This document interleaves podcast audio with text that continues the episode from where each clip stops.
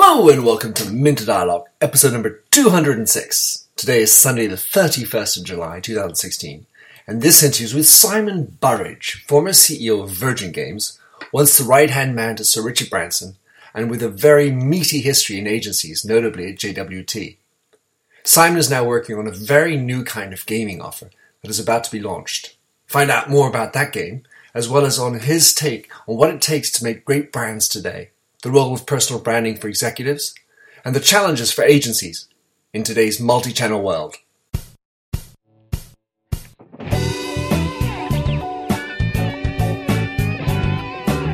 Welcome to the Minter Dialogue podcast, where we discuss brand marketing with a focus on all things digital.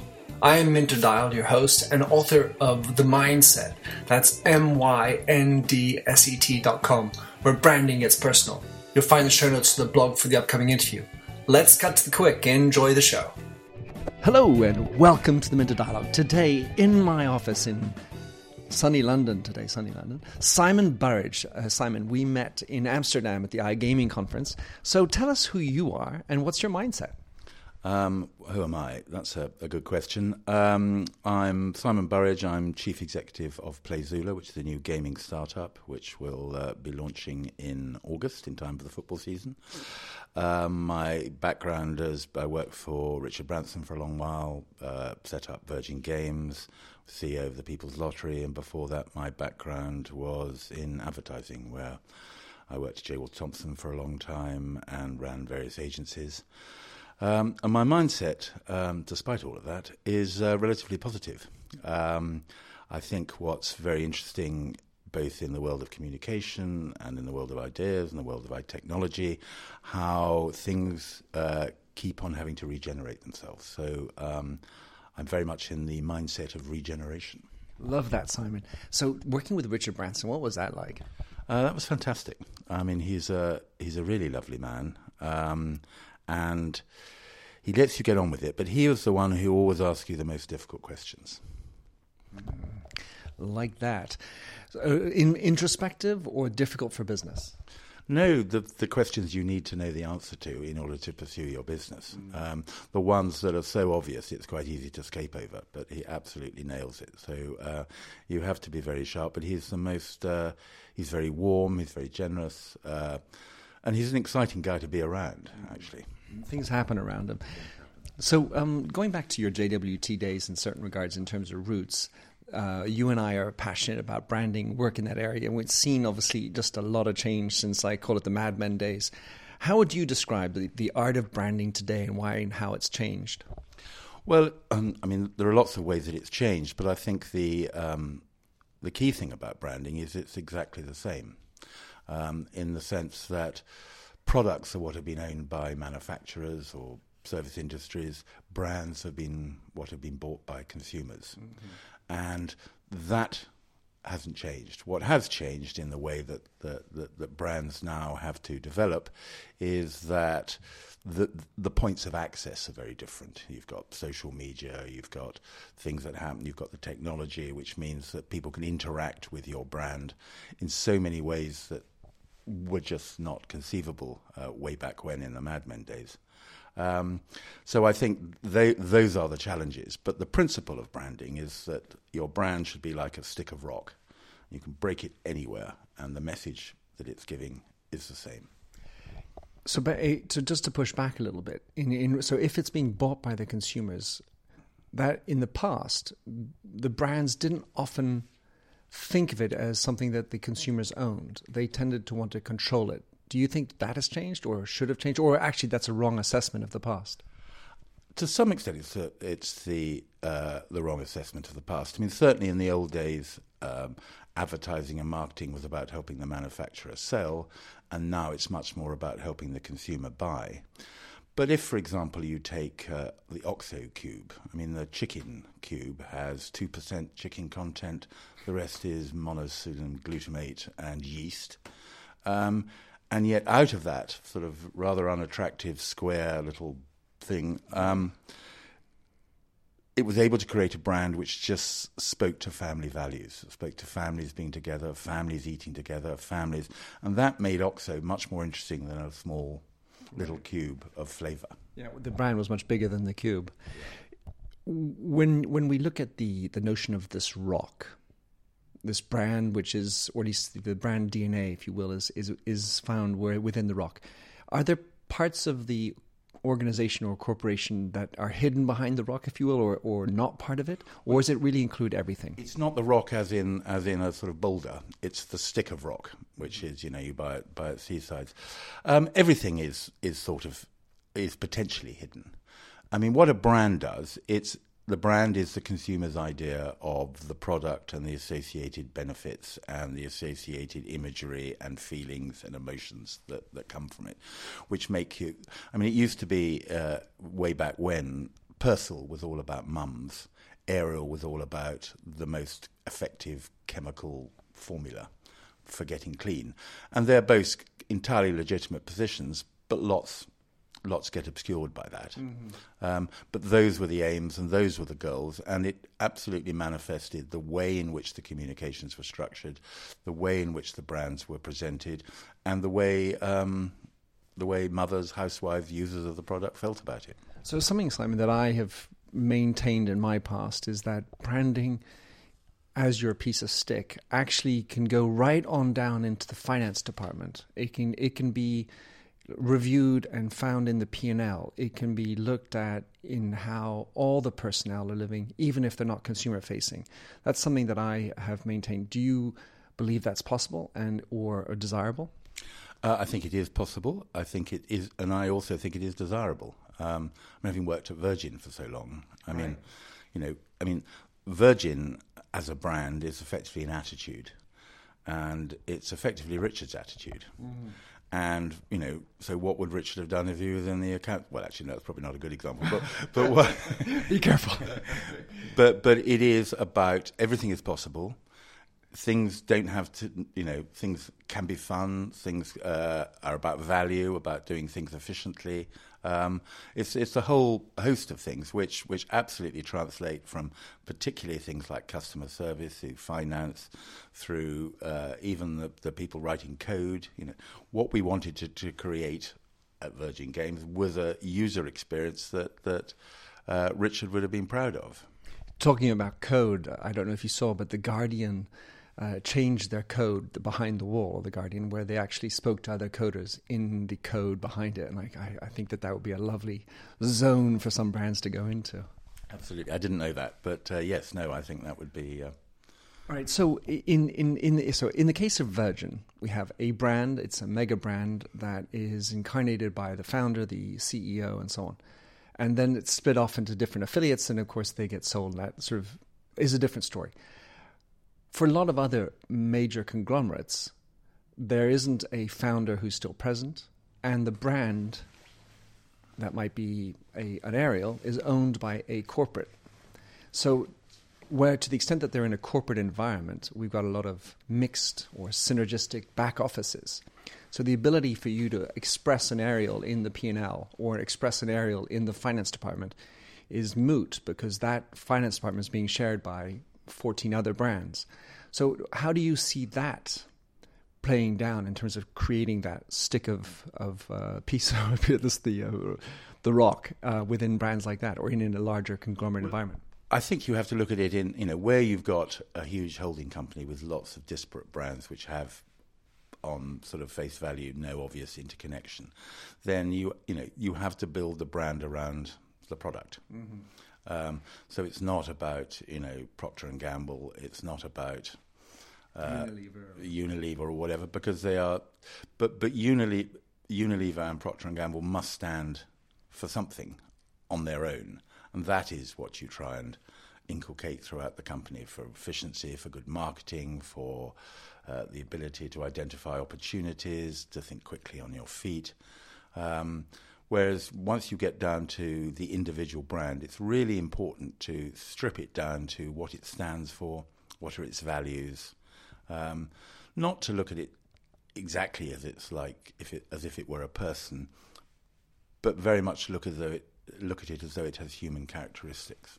All right. So in that case, then, is are those types of brands that are housed by large conglomerates somewhat handicapped by the fact that they are a large conglomerate, as opposed to a a singular brand run by a singular person throughout the organization? I don't think they're necessarily handicapped. I just think it's a different way of doing it. I mean, a lot of brands which are dominated by the founder, if you like, and their values.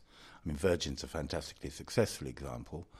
Uh, Gerald Ratner and his diamonds is probably a less successful, you mm. know, because you can, you know, by narrowing where where the, the nub goes, you make yourself both stronger um, potentially or more vulnerable mm-hmm. potentially.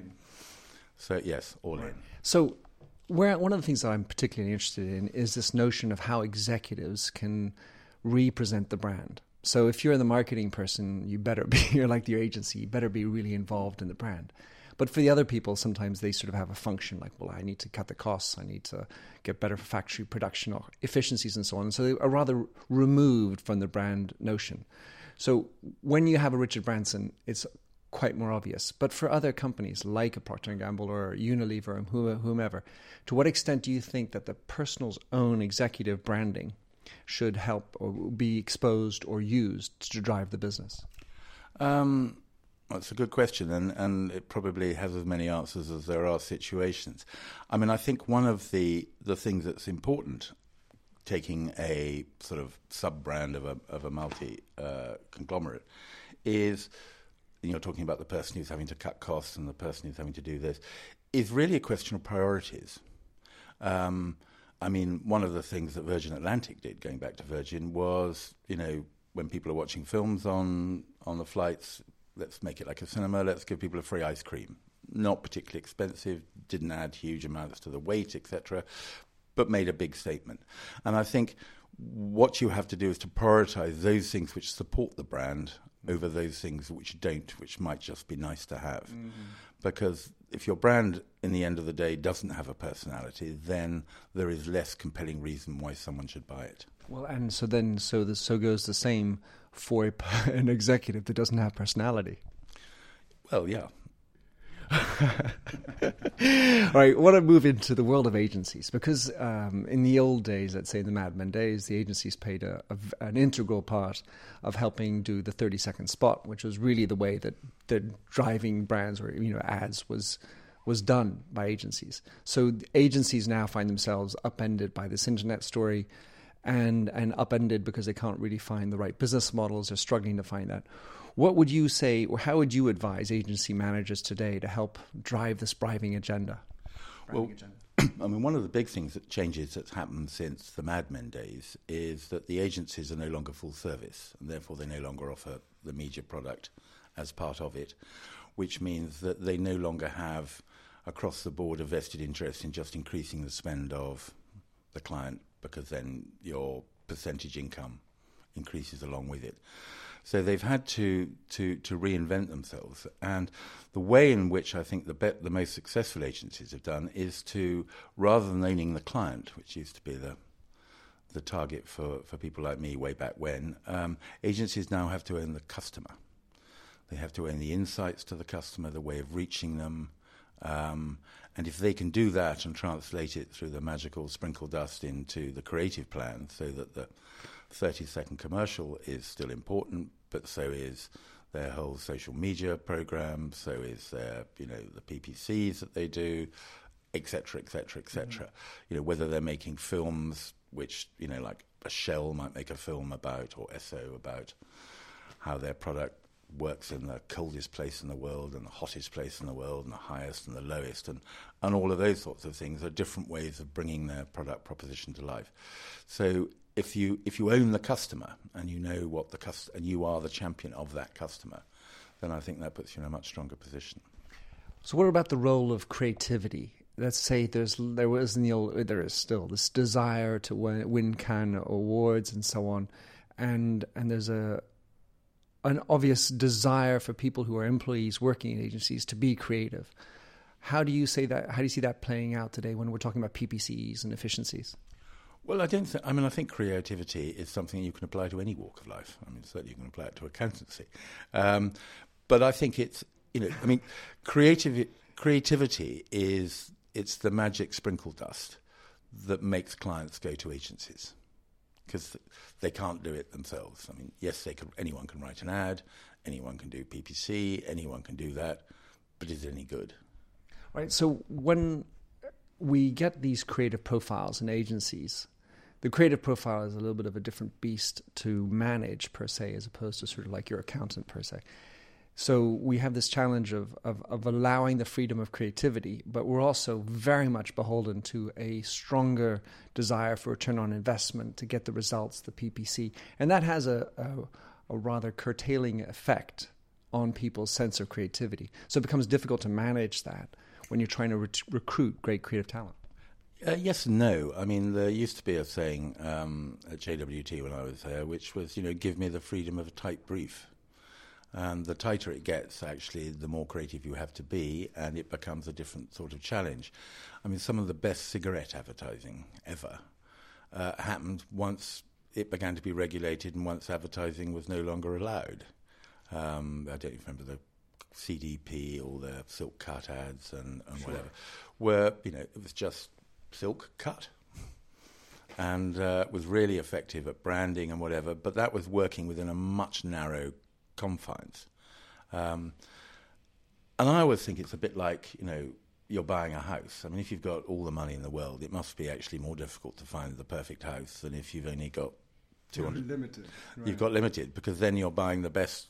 Mm-hmm that you can within right. within your price range. And it's a bit the same. It's looking to it, it's looking for a central idea which belongs both to the product and to the consumer, and which can manifest itself in a 30 second TV commercial, a radio spot, a poster, or a PPC ad, and that they have a relationship with each other. All right. So to the extent that we have, as you said at the beginning of our, our, chat, the so many more different access points and media points, this renders the job more complex for an agency. Do you think that the agencies, these big agencies, are the right model, or do you look for splitting down the expertises? How would you configure your own agency if you had to create yours today, Simon? Which, of course, I'm not expecting you to do, but what would you? What would you, how would you start that thought? Well, what what's been interesting is um, and this is not from any detailed analysis, this is just uh, from an impression, is that by and large the big agencies have continued to prosper. But what is interesting is there have been some new agencies that emerged into the big league from Verity, you know, Adam and Eve, for example. Mm-hmm. Um, you know, started uh, an amazingly short time ago and now are huge and win huge amounts of awards. Um, I think that the, the, difficult thing in scale is always is maintaining the control and the talent and the discipline, mm. um, whether you're an army or an advertising agency, and um, I think you know what what a lot of clients need from an agency is not just the creativity, although that's what they go in thinking they're buying. They also need the management and the machine that mm. delivers everything and is in control of the process from start to finish. So it's. I don't think there's any particular one size is better than another size. Um, very much depends on the people mm-hmm. and their approach to their clients' business. Well, so I mean, just arcing back to this notion of branding. So JWT, as we spoke about, and you know, has a had a particular sort of style of branding in the world of agencies. Do you think agencies also need to be thinking of their own branding in the same way? Or is it difficult, I mean, almost commoditized to have that difference? I mean, that's a very good question, and I'm, I can not pretend to know the answer to it. The, um, I mean, the most difficult ad ever in the world to produce by a country mile was the house ad, because everyone had an opinion, and every, you know, and it's like, 12 people don't decide how to decorate a room. It was just never going to never to work. Um, and what is interesting about agencies is, by and large, they have the same people in them moving around. Right. And yet they have very, very different cultures. I mean, I went from J. Walter Thompson at one point for two years to Abbott Mead Vickers, which had quite a lot of ex JWT people in. Very different cultures. Not that one culture is necessarily better or than another, but that they are different, and therefore actually they get different things out of different people. So I think the culture of uh, one advertising agency versus another is is very important and quite strong. How they brand themselves tends to be less less intrusive. I mean, a lot of you know, are, is this agency good or that agency is a reputational thing. It's new business. It's creative awards. It's it's it's funny, but I mean, it's it's sort of like the cobbler wearing poor shoes. Yeah. That that is one of their fundamental roles is to build brands for brands, and yet they don't really know how to do it for themselves. Because they don't. Because one of the difficulties of being an advertising agency is what are you? Um, I mean, Jeremy Bullmore, who was chairman of JWT for many years, said, um, you know, running an advertising agency is the management of chaos. You have a product which you don't know what it looks like, you don't know how much it will cost, you don't know how long it will take to produce, you don't know whether it'll work. You know, I mean, that's not that's not a classic business model. No, and so where this takes me, since we're based in London, is the the finance sector because they they share a, some similarities in that the they have personnel that jumps from one to the other, and they're all basically flogging a, a product which, in the end of the day, really isn't theirs, and the markets which they don't control. I mean, arguably anyway, and and they too suffer from a lack of strong branding. I mean, and they have different cultures, but then from the outside, they all sort of tend to look the same. Yeah, I mean, I think um, this is a huge generalization, obviously, but I think by and large, the financial uh, services industry has done an appalling job on branding. Mm. Um, not least because you know you take out a pension with someone, and then you come to look at it, they've not only changed their name, they've been sold three times, passed on. You've got absolutely no idea, you know. And how do you how do you organise it? I mean, I think w- where you um, where you get brands which were quite strong, like uh, Egg, uh, like um, you know, um, oh, sorry, I'm sort of having a sort of mind blank at the moment, but the um, you know they really stick out. Mm-hmm. Um, so much doesn't stick out because it's just the same. They've got a figure saying that their interest rates are higher or lower. They've got the red of this or the blue of that. Some logo and but no personality. That's for sure. So this leads us into the other conversation which we had in Amsterdam, which is about this notion of purpose and and and its role in driving a brand's success. To what extent do you think that purpose is important, and how would you define purpose in this context? I think purpose is incredibly important. Um, how would I define it? I define it by saying you have to encapsulate what you want the personality of your brand to be. Because if you don't do that, then you have nothing to aspire to, you have nothing to measure. Uh, what you do by anything other than did it work. And did it work is a good short term measure, but not a good long term brand building measure. So uh, if you don't, you know, so where I would start with any brand is what does it stand for? What are the um, attributes that we need to uh, enhance in order to, to be the brand it wants to be? And when we're talking about this encapsulation, to what extent do the employees have to be living this purpose that is uh, ostensibly for the customer that's buying the service or the product? Um, well, hopefully, I mean that's that's that's when it works. That's when it works best when the, when the employees buy into making it what the customers want it to be. Um, and certainly in Virgin, you know, there was this. You know, we have to do it. We have you know customer service, for example.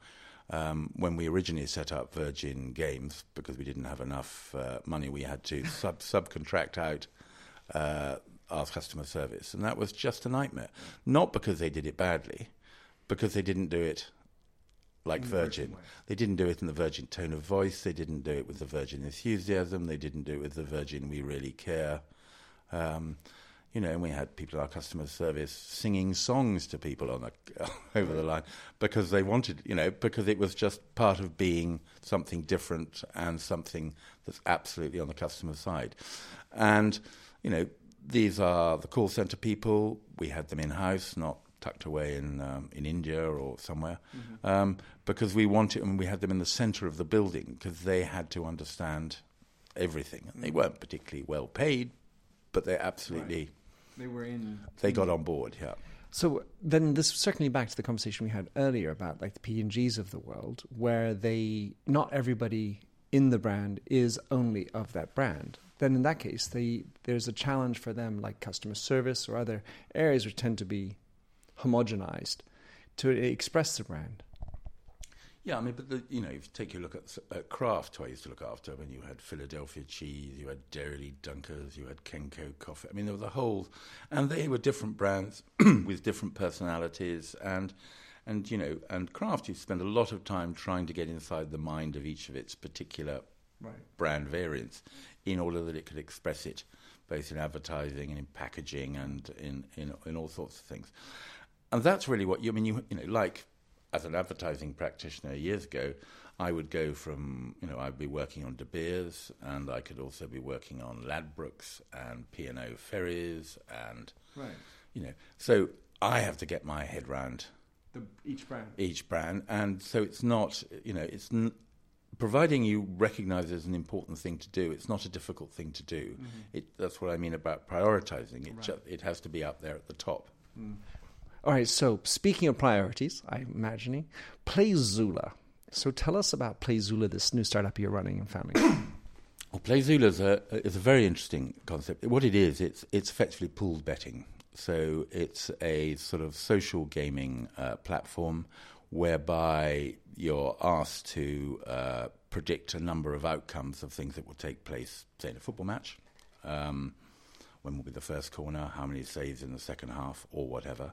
And depending on the accuracy of your predictions, you get points, and depending on how many points you are, you get you appear on the leaderboard, you get you get cash prizes. Um, and what's really interesting about that for me is one um, that in order to win, you don't need to be right. You just need to be righter than everybody else, or alternatively, less wrong than everybody else who's playing in that game. There are no bookies, there are no odds. It gives you an interest in the game you're watching right up and until the end. Um, and it's about as much about bragging rights as it is about winning cash. And it's where, from a marketing point of view, it's the intersection of where traditional betting meets sort of fantasy betting.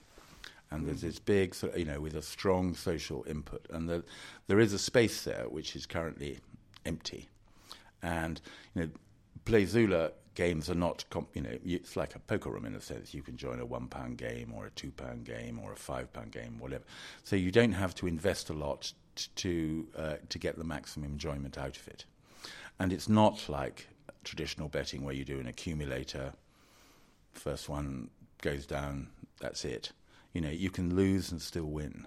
And so I assume then that there's this is a an adult only game. There's no environment that's moneyless in a sense. You you are focused on the betting. There is money coming in, and it's got to be adults only. Yes, it's. I mean, it's obviously it's eighteen year old uh, plus.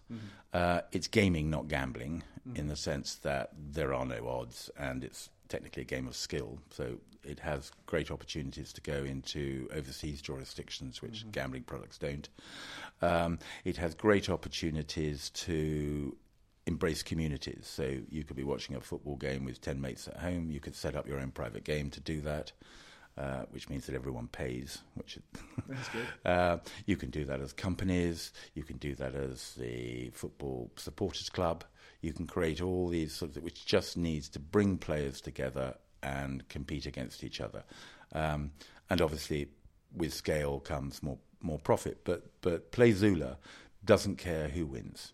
So im- I'm thinking that listening to you, there must be really a lot of development on the platforms and the usages because to the extent that you have 10 mates around you, what is the, the method that they're going to, how are they going to interface with it? Is it on a laptop? Is it on a desktop? Are they 10 mobiles? How, what kind of interface are you looking for? Well, I mean, uh, it's been built for mobile um, and tablet, but but works equally well on PC.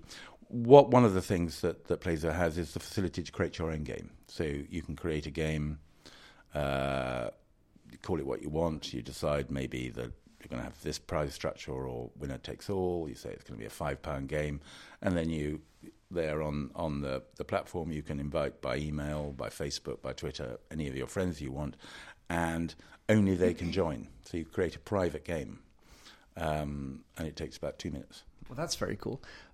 So, in terms of the games, then we're still talking about specific types of games because I have to imagine that there's an arbiter that helps identify when the first corner was, how many kicks people. How does that work?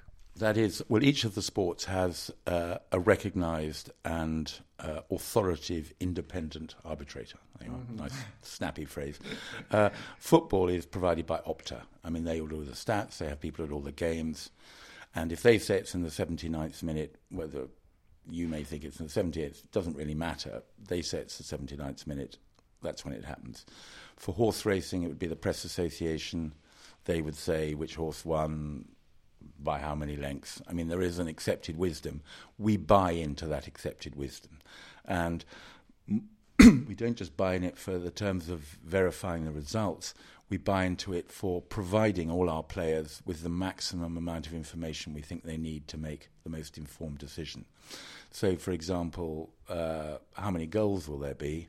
You press on the button by the question, and it will produce it between West Ham and Tottenham it will produce all the goals West Ham have scored this season and their last five matches. The same with Tottenham, mm-hmm. who the scorers are, when they've been. You know, it'll give you all the information about goals.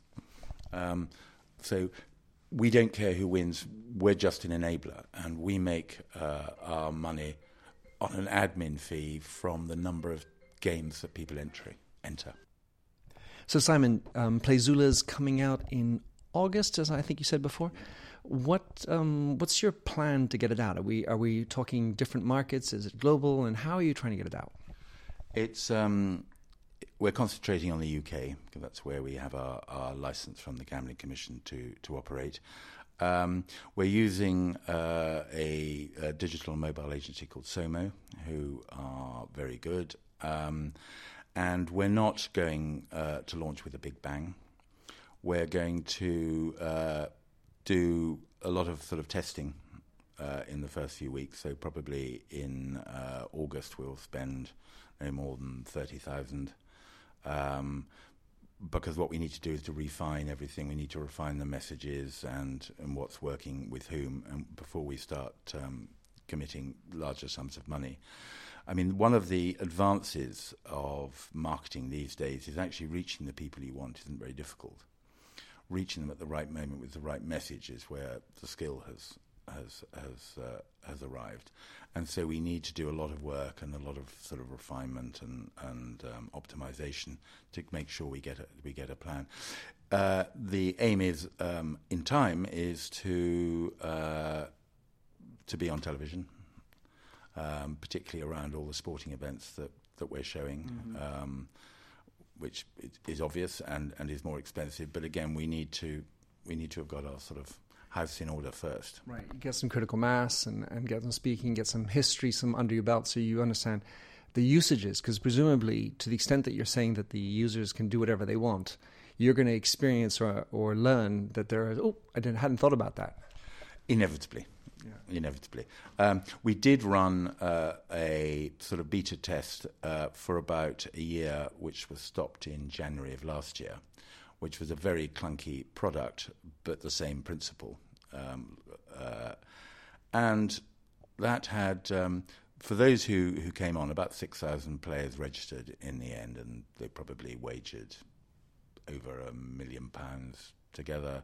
And uh, probably no more than 40 grand was spent on advertising. Mm. Um, and it was pretty serendipity uh, marketing approach. But the average stake per user per month was 807 pounds. And the principle behind that is not that they deposited 807 pounds, but it's a bit like when you go to a roulette table, you may buy 100 chips. You put some on here, you put some on there, you win some back, you lose some, you win some. And two hours later, you've got nothing and you've lost hundred pounds. But actually, you, during that process, you probably would have gambled in total a 1000 mm-hmm. and we make the money from people entering games, not from the deposit right, withdrawal. Um, so uh, that's why critical mass is is really important, um, and that's why just being completely on the side of the consumer and customer. You know, we are the customer's friend. We want everyone to win. That's good. I mean, they can't, but well, everyone to have a good time anyway. Right. So, um, last question then on that. What about the the future? Or at least other countries? Are you looking to explore the United States and their love of football? I mean, that's soccer, or other countries around the world? Uh, very much we're looking to do that. I mean, because, as I said earlier, we're a gaming, not a gambling site. And because it's a, a game of skill and because it's a competition rather than, the, than a betting, we have the ability to operate in a lot of jurisdictions that traditional gambling companies wouldn't. Uh, certain states in the US, uh, India, China. Um, now, in those jurisdictions, we may not be able to offer cash as the prize. They may be goods uh, and services. Um, but nevertheless, you know, I mean, there's one site in India which has five million, you know, players every every week, and the top prize is uh, is a baseball cap. so you know, if we could introduce, you know, cars, even houses, holidays, a whole host of things, uh, we think we could get a huge amount of traction. All right. So how does someone uh, get get signed up for Playzoola when it comes out? Uh, they go to playzoola.com. Right. Well, I'll put that in the show notes. And how about someone who would like to get in touch with you or, or follow what you're up to, Simon? Um, well, I'm uh, I'm not running a blog uh, or anything at the moment, but um, they can always get hold of me on Simon at simonburridge.com. Brilliant. Simon, thanks for coming on the show. Good luck with everything and good luck with Playzoola.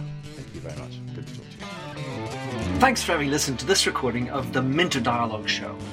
You'll find the show notes on themyndset.com. That's mindset with a Y, where you can also sign up for my weekly newsletter at forward slash subscribe. If you like the show, please do rate it in iTunes. That really makes my day. Happy trails and enjoy Josh Sachs's Painted Fingers. Oh, fill me with all your colors any different way to rid me of the gray and heal me with all your imperfections that you mention in your lack of self security.